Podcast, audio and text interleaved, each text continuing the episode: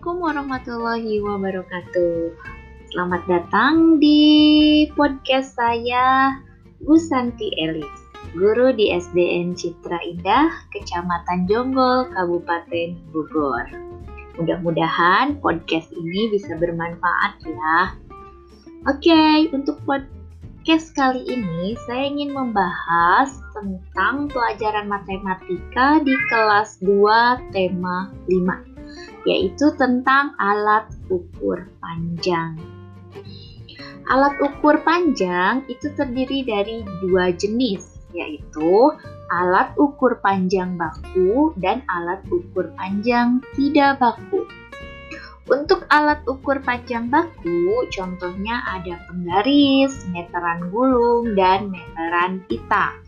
Kemudian, untuk alat ukur panjang tidak baku, contohnya ada jengkal, depak, dan langkah.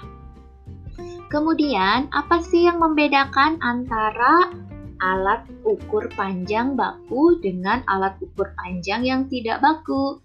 Ternyata bedanya terdapat pada hasilnya. Jadi, kalau alat ukur panjang baku, hasilnya sama, walaupun pengukurannya dilakukan oleh orang lain.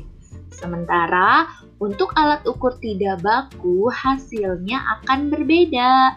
Kenapa berbeda? Karena contoh, tadi kan alat ukur tidak baku adalah langkah. Tentunya akan berbeda dong antara panjang langkah anak-anak dengan langkah orang dewasa. Nah, di masyarakat kebanyakan yang digunakan untuk mengukur panjang yaitu alat ukur panjang yang baku yang sering kita temui misalnya penggaris.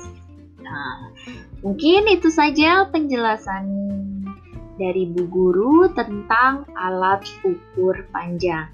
Mudah-mudahan kalian bisa memahaminya. Semoga bermanfaat. Sampai bertemu lagi di podcast-podcast Ibu selanjutnya.